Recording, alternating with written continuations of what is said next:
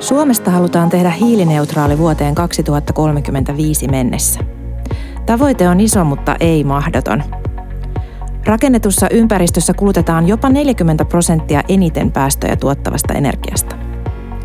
Kaverionin kohti hiilineutraalia yhteiskuntaa podcastissa kiinteistöalan asiantuntijat keskustelevat keinoista leikata päästöjä ja energiankulutusta. Resurssiviisaus. Mitä se oikein tarkoittaa ja miten pieni sveitsiläiskylä nimeltä Brytte siihen liittyy? Ja ehkä ennen kaikkea, miksi resurssiviisaus on tärkeä? Minä olen Jaakko Soudunsaari ja vieraani tänään on Kaverionin energia- ja jäähdytysasiantuntija Antti Hänninen. Antti kirjoitti hiljattain resurssiviisaudesta talouselämän kumppaniblogissa, joten nyt meillä on oiva asiantuntija puhumaan asiasta lisää. Oikein lämpimästi tervetuloa kohti hiilineutraalia yhteiskuntaa podcastiin, Antti. Kiitos, kiitos. Jos lähdetään liikkeelle siitä, että kuka, kuka oikein on ja mitä tekee Antti Hänninen? No Antti Hänninen on just 40-vuotias kyseenalaistava ja utelias henkilö, joka työskentelee kaverionissa energia- ja kylmäasioiden parissa. Mitä ne energia- ja kylmäasiat käytännössä tarkoittaa, että millaisten asioiden kanssa sun normaali työviikko menee? Jaa, mä oon ajatellut itselleni ottaa sellaisena tavoitteena, että se koostuisi kolmesta aasta. Siinä olisi aikaa asiakkaalle, aikaa ajattelulle ja aikaa alaisille. No miten se sitten lähtee siitä menemään eteenpäin, niin lähinnä mietitään asiakkaan energiaratkaisuja, kylmäratkaisuja, lämmöntuotantoratkaisuja ja optimoidaan näiden energiavirtojen käyttöä, kierrättämistä, mietitään sähköasioita ja näin poispäin. Tämä on pyörii silleen niin periaatteessa silleen näiden ympärillä ja tämä on tosi mielenkiintoista. Mikä siitä tekee niin mielenkiintoista? No, joka kerta, kun saa jonkun tuollaisen energiankierrätysjärjestelmän vaikka tehtyä, joka pienentää silleen niin tuota, poltettavalla tuotetun lämmön määrää, niin se tekee mut onnelliseksi. Eli vähemmän CO2-päästöjä taivaalle. Sitten sä oot oikeaan ammattiin ainakin päätynyt. Toi tekee sut onnelliseksi. Niin. Sä vastikään, tota, vastikään tosiaan, niin kuin sanoin, niin kirjoitit resurssiviisauden viisauden käsitteestä talouselämässä. Ja, ja tota, mitä se, ensimmäinen kysymys on se, että mitä se resurssiviisas rakennettu ympäristö oikein tarkoittaa? No resurssiviisasta tekemistä ja mitä se resurssiviisaus on, niin täytyy lähteä ajattelemaan aika niin kuin monelta eri tasolta. Jos me ajatellaan yksittäistä taloa, vaikkapa tätä toimistotaloa, missä nyt tällä hetkellä ollaan, niin me lämmitetään ja jäähdytetään sitä samanaikaisesti. No kuitenkin sen jäähdytyksen tuotannossa syntyvä energia, niin sehän on sitä samaa energiaa kuin se lämpöenergiakin. Ainoa vaan, että se on hieman erilaisessa lämpötilatasossa. No aikoinaan Einsteinkinhan sanoi, että aine ja energia ei katoa, vaan se vaan muuttaa muodosta toiseensa. Ja sitä kautta, kun sitä energiaa ei voi luoda eikä tuhota, niin tästä se lähtee liikkeelle. Eli onko kovinkaan fiksua sitä hukkalämpöä siirtää siitä rakennuksesta ulos ja samaan aikaan ostaa yleensä polttamalla tuotettua lämpöenergiaa paikalliselta kaukolämpöyhtiöltä. Eli ensimmäinen taso siinä resurssiviisaudessa minun mielestäni on se, että lähdetään kierrättämään niitä energiavirtoja kiinteistöjen sisällä. No sitten se seuraava leveli siihen resurssiviisauteen voisi ollakin niin, että meillä oli ensin se kiinteistö. No sen jälkeen voitaisiin ajatella, että olisiko siinä naapurikiinteistössä erilaisia energian tarpeita ja voitaisiinko sen naapurikiinteistön kanssa muodostaa yhteenliittymä, missä näitä lämpö- ja kylmäenergioita pyöritettäisiin näiden kiinteistöjen välillä. Tästä voidaan ottaa esimerkiksi tämmöinen aika klassinen jäähalli, uimahallityyppinen lähestymiskulma. No sitten ne rakennukset siellä, nämä kaksi vierekkäistä rakennusta, niin jos mennään vielä sinne kolmannelle tasolle, niin sitten päästäänkin kaupungin osiin ja kaupungin osa suunnitteluun. Eli tässähän kaavoittajalla, kaupunginosasuunnittelulla, arkkitehdillä, kaikilla näillä toimijoilla on merkittävä rooli, että me lähdetään sellaiseen kaupunkisuunnitteluun, missä erilaisilla energiankulutusprofiililla olevia toimijoita yhdistetään samalle alueelle, mikä mahdollistaa tämän resurssiviisauden. Ja sitä kautta me päästäänkin jo aikamoiseen soppaan siitä, että mistä tämä resurssiviisaus muodostuu ja mistä tämä niin sanottu jakamistalous sitten niin lähtee liikkeelle. Miten se resurssiviisaus käytännössä toimii vaikkapa siinä mainitsemassasi jäähalli, uimahalli esimerkissä? No aina kun me jäähdytetään, niin syntyy lämpöä. Eli käytännössä se lämmö, lämpö, mikä siitä syntyy siitä jäähdyttämisprosessista, niin se nyt sitten pitäisi lähteä hyödyntämään. Ensin se käytetään siinä talon omassa lämmityksessä ja sitten sen jälkeen sitä voidaan sitä hukkalämpöä ruveta myymään siihen vaikka paikalliseen uimahalliin tai paikalliseen kouluun. No mitä, mitä resurssiviisaus sitten niin kuin käytännössä mahdollistaa meille? Mitä, se, mitä lisäarvoa se tuo meille? No se mahdollistaa aika montaakin asiaa ja, ja tota, jos lähdetään ihan miettimään siinä, niin sehän pienentää primäärienergian käyttöä.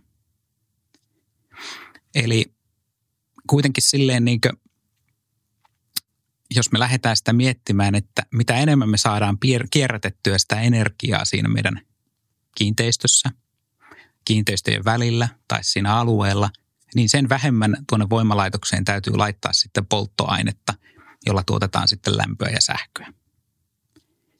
Ja tästähän nyt sitten muodostuu kuitenkin tästä toiminnasta ne hiilipäästöt, minkä perässä me koetetaan hiilineutraalin Suomen kanssa olla menossa. No taas sitten toisaalta, jos on seuraava leveli tässä hommassa, niin se energia, mitä me pyöritetään, niin energiahan on kassavirtaa. Ja sitä kautta tämä on taloudellisestikin hyvin viisasta.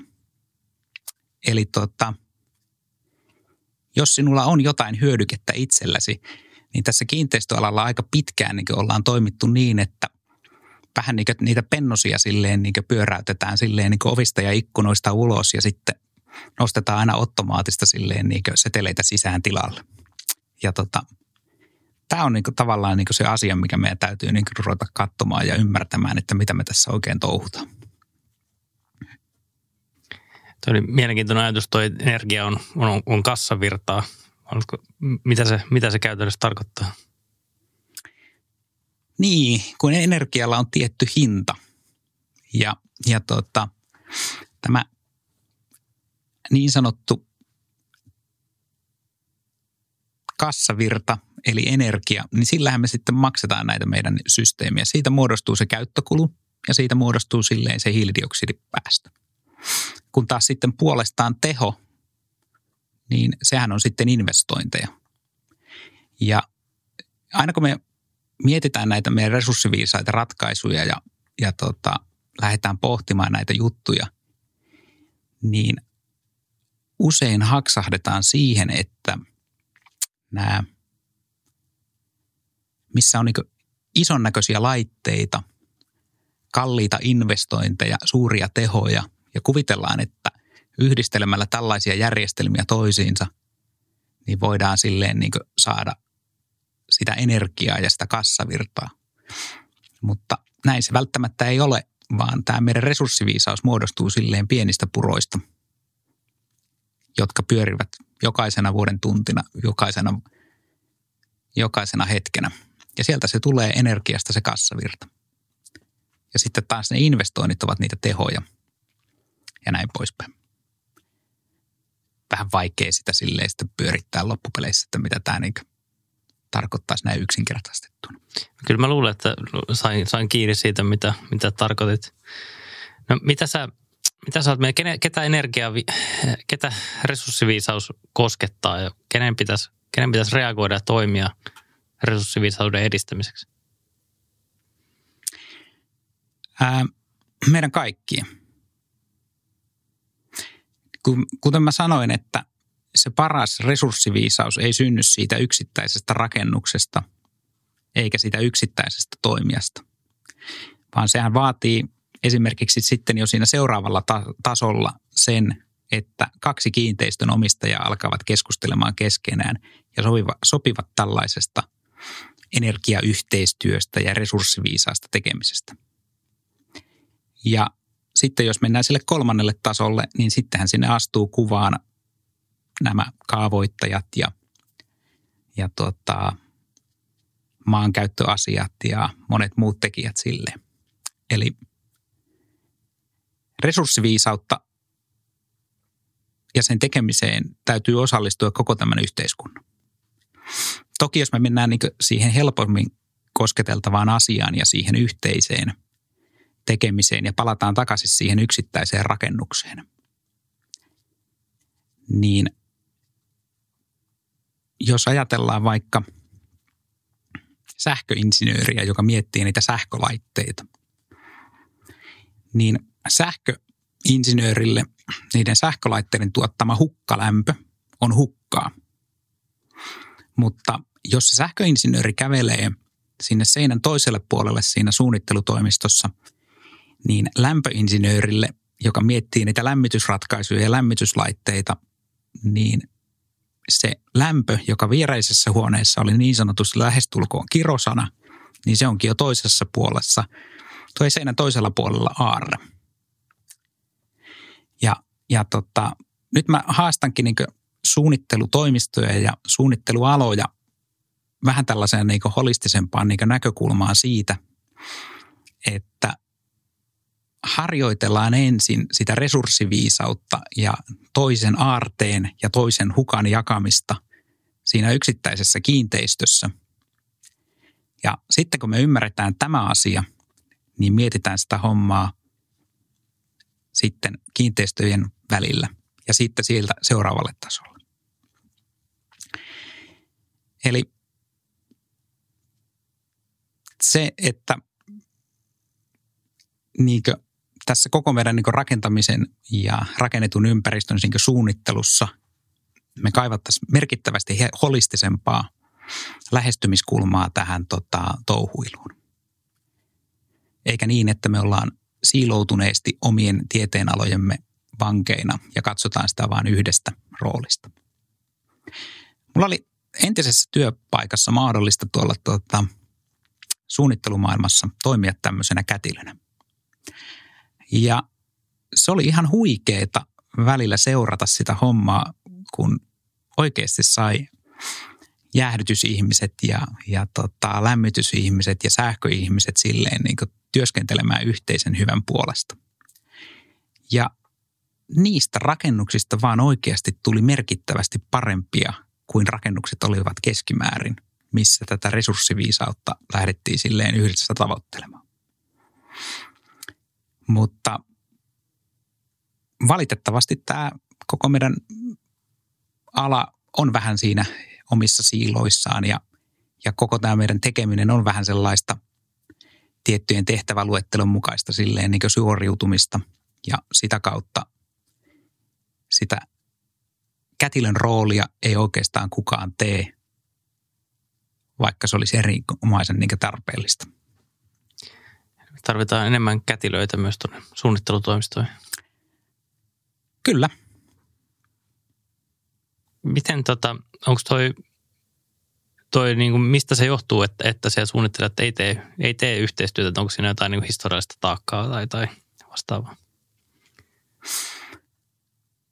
Niin, tuohon varmaan joku pidempään suunnittelualalla oleva henkilö osaisi vastata hirveän paljon paremmin.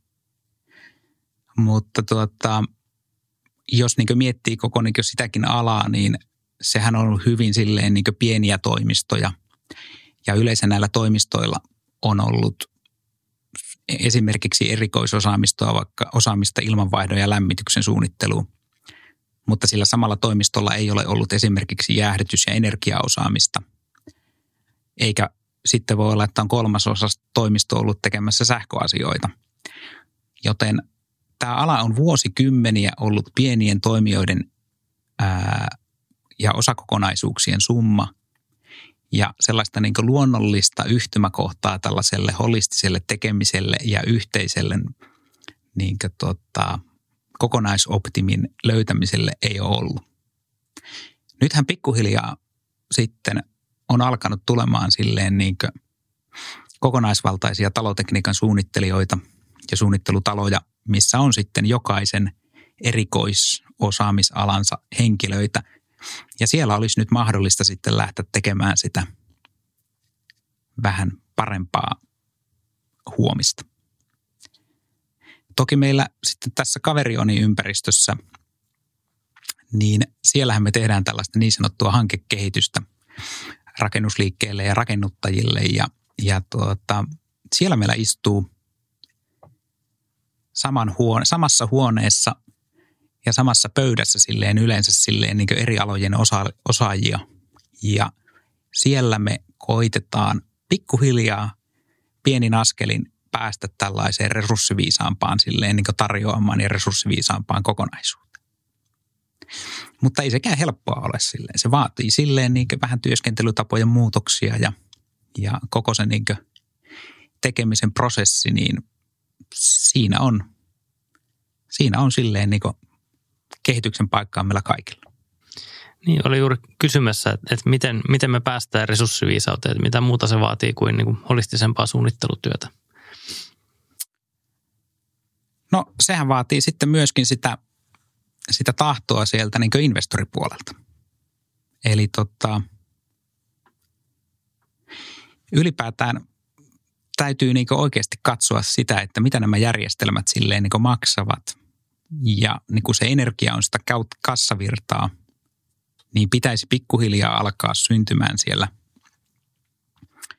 rahoittaja- ja investoripuolellakin sitä ajatuksen kulmaa, että – että onko se mahdollisimman halpa investointi ja edullinen pääomavuokra se optimitavoite siihen, kun me lähdetään suunnittelemaan vaikka jotain kiinteistöä tai kiinteistökokonaisuutta.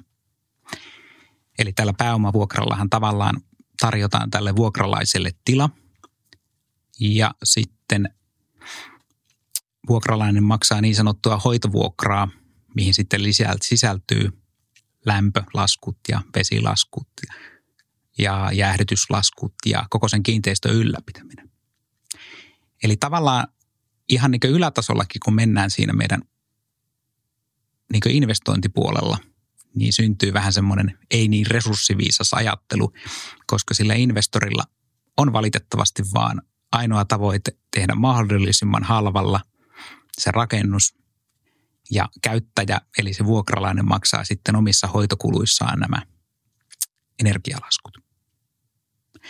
Ja tämä on osittain sitten myöskin ajavana driverina sinne suunnittelupuolelle, että koska sieltä ei synny tilaajapuolelta tarvetta tällaiselle paremmalle ja holistisemmalle tekemiselle, koska miksi tehdä, koska käyttäjä kuitenkin loppupeleissä maksaa sen homman niin tämän resurssiviisaan ja kokonaisajattelun niin syntymiselle, niin tässä on niin tosi paljon sellaisia esteitä.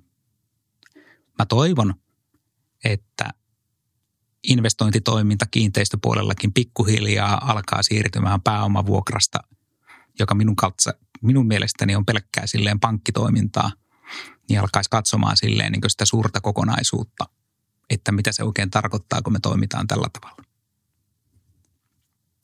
jolloin kuitenkin niin kuin loppukädessä loppulasku sille tilan käyttäjälle voi olla sama, että maksaako hän enemmän sitä pääomavuokraa vai hoitovuokraa, mutta tavallaan yhteiskunnalle ero on aika merkittävä siinä, että onko kiinteistöenergia niin kuin energiatehokas vai ei.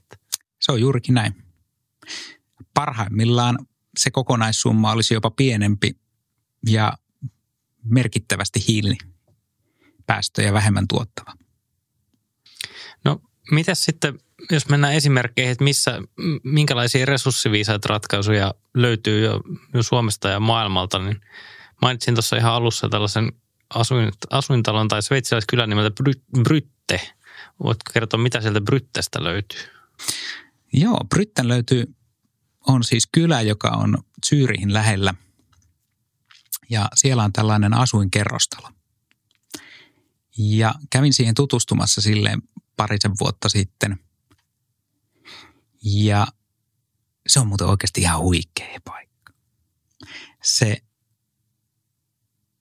se on niin sanottu off-grid-talo, eli sinne ei tule sähköliittymää, eikä sinne tule kaukolämpöliittymää, eikä sinne tule kaasuliittymää. Mutta silti ne ihmiset nauttivat lämpimästä suihkusta, äärimmäisen hyvistä sisäilmaolosuhteista. Tämä taloyhtiö pystyy tarjoamaan asukkailleen yhteiskäyttöauton, joka toimii vedyllä – ja sen auton käyttämä polttoainekin tuotetaan siinä talossa. Ja nyt kun me mietitään tätä meidän 2035 tavoitetta, että onko se hiilineutraalisuus teknisesti mahdollista, vastaus on kyllä. Onko se taloudellisesti realistista? Tällä hetkellä ää, se vaatii merkittäviä panostuksia. Mutta taas sitten tässä markkinataloudessahan vähän sellainen juttu, että se ensimmäinen kerrostalo, joka toimii tällä tavalla, on varmaankin hyvin kallis. Mutta entä jos näiden vuosikysyntä olisikin vaikka miljoona kerrostaloa vuodessa? Ei se tekniikka sitten enää maksaisi niin paljon. No, toi oli niin iso kuva periaatteessa siitä Bryttenin keissistä ja siitä talosta. No miten se toimii?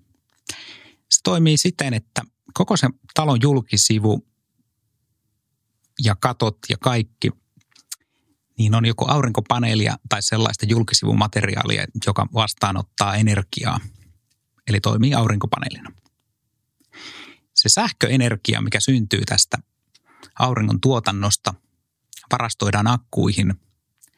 Ja tässä kyseisessä kiinteistössä oli muistaakseni kolme päivää se akkukapasiteetti. Ja mitä tapahtuu sen kolmen päivän jälkeen, kun akku on täynnä? No sitä täytyy ruveta varastoimaan. Ja niin kuin huomattiin tässäkin, niin me ei yritetty ruveta rakentamaan akkua, mikä on hirvittävän suuri, vaan siinä nyt ajateltiin, että kolme päivää olisi tällainen lähestymiskulma. Se, että, että onko se optimi akkujärjestelmän koko, en ota siihen kantaa. No sen jälkeen, jos me olemme tilanteessa, että – sitä sähköä syntyy enemmän kuin kulutetaan ja ne akut ovat täynnä, niin se hukkaenergia laitetaan tällaiseen elektrolyysilaitteeseen ja sieltä elektrolyysilaitteen toisesta päästä syntyy vetyä. Ja tämä vety varastoidaan tankkiin, joka on siellä talon alla. No tässä vetykonversiossa, tässä elektrolyysissä – niin tässä kohtaa aina sähkömies sanoo, että se muodostaa hukkaa, että vain 50 prosenttia siitä syötetystä energiasta muuttuu vedyksi ja loppu on hukkaa, että sehän on hirvittävää tuhlausta. No se hukka, mikä syntyy siitä järjestelmästä, niin se on itse asiassa lämpöä. No palatakseni siihen aikaisempaan esimerkkiin, että jos sitä noin 40 asteista vettä, mikä syntyy siitä vetykonversiosta, niin tarjotaan sinne lämpöpuolen kavereille, että, että voisiko tätä käyttää vaikka siinä lattialämmityksessä tai suihkuveden esilämmityksessä, niin siihen pitäisi silleen valveutuneen LVI-insinöörin sanoa, että kyllä. No tässä kohtaa, jos me pystytään varastoimaan se lämpö tai käyttämään se saman tien siinä kiinteistössä, niin se toisen hukka olikin sen toisen aarre. Ja tässä kohtaa ei meillä enää siitä syntyneestä energiasta ollutkaan hukkaa sitä 50 prosenttia, vaan se toinenkin puoli tuli käytetyksi. Okei, vety meni sinne tankkiin ja lämpö varastoitiin tai käytettiin saman tien. No parisen vuotta sitten oli talvi Sveitsissäkin, milloin tuota, aurinko paisteli vähän ja, ja, tuota, ja nyt sitten ruvettiin olemaan ihan siinä kiikun kaakun, että mistä sitä sähköä sitten saatiin. Ja tuota, no sitten meillä on tämmöinen härveli olemassa kuin polttokenno. Ja no polttokenno taas ottaa sisäänsä kaasua, joka tässä tapauksessa on sitä vetyä. Ja nyt siitä auringon, aurinkoenergiasta, joka oli sitä fossiilivapaata, aitoa uusiutuvaa energiaa, joka oli tallennettu vedyksi sinne rakennuksen alle, niin ruvetaan tällä polttokennolaitteella muodostamaan sitten takaisin sähköksi. Ja no mitä tässä polttokennoprosessissa sitten tapahtuu, niin se vety, syötetystä vetyenergiasta noin puolet muuttuu sähköksi. No taas tämänkin prosessin hukka on lämpöä.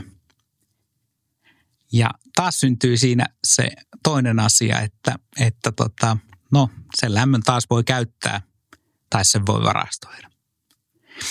Ja sitä kautta taas me saadaankin siitä meidän energiakonversiosta ihan mielenkiintoinen. Eli yleensä silloin varsinkin, kun me sitä vetyä käytetään, niin me olemme tilanteessa, jossa, jossa sitä lämpöä tarvitaan samanaikaisesti, joten se tulee yleensä käytettyä saman tien. Ja taaskin sitä hukkaa syntyy vähän ja se homma pyörii. No tokihan tuossa se oli se kiertokulku sitten yksinkertaisesti. Talossahan on tietenkin lämpöpumppuja ja kaikkea muutakin hauskaa. Mutta siis se on vaan aito osoitus siitä, että on mahdollista rakentaa tällainen. Ja nyt on sitten vaan kysymys rahasta ja halusta. Se on osoitettu, että se on mahdollista. Ja ei se nyt niin merkittävästi kalliimmaksi tullut. No, nyt sitten,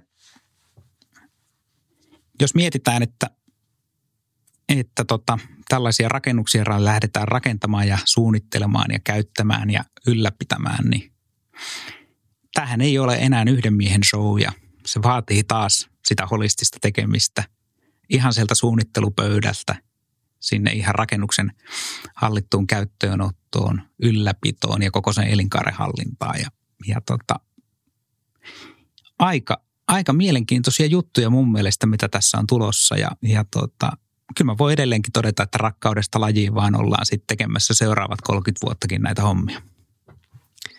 No, mitä toi, toi Rytten esimerkki voisi tarkoittaa suomalaisessa kontekstissa, että olisiko tuollainen aurinkoenergiaan, vetykonversio sun muun akkuihin perustuva ratkaisu mahdollinen Suomessa ja päästäisikö sillä samoihin tuloksiin? Ää, riippuu vähän kiinteistötyypistä, että miten siinä kävisi. On Suomessa merkittävästi hankalampaa tehdä niin sanotusti hiilinegatiivisia taloja tai hiilineutraaleja taloja. Mutta jos otettaisiin niin tavoitteeksi tuommoinen niin 80 prosenttisesti omavarainen kiinteistö, niin se olisi jo hyvinkin mahdollista. Eli sikäli mikäli silleen toivoisin, että joku uskalias investori lähtisi tällaista toteuttamaan ja katsomaan silleen, että mitä se tarkoittaa. No millaisia muita esimerkkejä, millaiset muut ratkaisut voisi Suomeen sopia? No Suomessa paljon viime vuosina ollaan rakennettu datacenttereitä ja, ja tuota, Business Finlandin ja muiden toimijoiden avulla houkutellaan tämän kaltaisia toimijoita Suomeen. Ja miksi se olisi erityisen tärkeää, että niitä datakeskuksia saataisiin Pohjoismaihin ja, ja tuota, kylmän ilma maihin on seuraava. Eli vuonna 2016 datacenterit kuluttivat sähköä noin 420 terawattituntia. Ja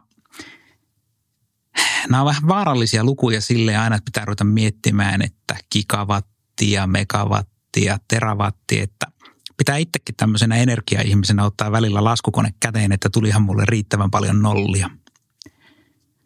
Mutta nyt jos laitetaan se jonkinlaiseen niin mittaluokkaan, niin Suomi kulutti samana vuonna muistaakseni noin 82 terawattituntia energiaa. Eli maailman datacenttereiden sähkönkulutus vuonna 2016 oli viisi kertaa Suomen sähkönkulutus. Ja nyt jos ajatellaan niin, että puoli prosenttia maailman datacenttereistä tai datacentterikapasiteetista saataisiin houkuteltua Suomeen, niin niiden datacenttereiden hukkalämpö riittäisi lämmittämään koko Espoon kaukolämmön tarpeen. Ja tämä on mun mielestä aika huikea juttu, että kun sä katot sitten sitä YouTube- tai Netflix-videoa, niin siinä sitten samalla lämpeis espoolaiset kodit. Ja vieläpä niin, että tuota, kun se italialainen kaveri katsoo sitä YouTube-videoa, niin jos se palvelinkeskus olisi Suomessa, niin se lämmittelisi meidän koteja. Eli, eli, eli ei ole yhdentekevää, missä se datacenteri on. Ja tämä olisi myös sitä resurssiviisasta ajattelua. Kyllä, eli yleensä pyritty tai mietitty, monet miettii datacentereitä silleen, että ne tuottaa kauheasti, kauheasti hukkaa ja niin edespäin, mutta, mutta eihän sen tarvitse olla hukkaa se, mitä sieltä tuotetaan, se lämpö. Vaan voidaan käyttää sitä, sitä hyödyksi. Joo, näin se on ja, ja tässä sitten taas palataan siihen, että niitä datacenttereitä ei kannattaisi sijoittaa minnekään keskelle korpea, missä sille hukalle, eli sille esimerkiksi lämmölle ei ole mitään käyttöä. Eli kiteytetään tämä homma niin, datacenterit kuuluvat rakennettuun ympäristöön ja niiden kuuluu olla arkkitehtuurillisesti kauniita rakennuksia ja niiden kuuluu tarjota, tarjota lämmitystä pohjoismaisille kodeille. Lopuksi pari kysymystä, joita mä oon kysynyt kaikilta, kaikilta vierailijoilta tähän mennessä. Ja ensimmäinen niistä on, että kenet sä haluaisit ravistella toimimaan hiilineutraaliuden tai puolesta? Kun ei ole olemassa yhtä yksittäistä henkilöä tai tahoa, se kuuluu meille kaikille. Hyvä. Entäs sitten asteikolla yhdestä viiteen? Kuinka todennäköisenä sä pidät sitä, että me saavutetaan meidän nykyinen hiilineutraaliustavoitetta? Eli Suomi on hiilineutraali vuonna 2035. Mm, tällä tekemisellä ja näillä touhuilla, miten tämä homma nyt menee, niin mä sanon asteikolla 1,5. Eli sä hyvin, oot pessimistinen. Ää, ilman merkittävää elintason laskua se ei ole tällä tekemisen tasolla mahdollista. Mutta tekemisen taso nostamalla onnistuisi. Sitten mä veikkaisin 3,5. Kiitos paljon vierailusta Antti. Kiitoksia. Kohti hiilineutraalia yhteiskuntaa on Kaverionin podcast, jossa puhutaan ilmastonmuutoksen torjunnasta kiinteistöissä. Eli siellä, missä iso osa päästöistä syntyy. Muista tilata podcast omasta podcast-sovelluksestasi, niin saat aina tiedon, kun uusi jakso julkaistaan.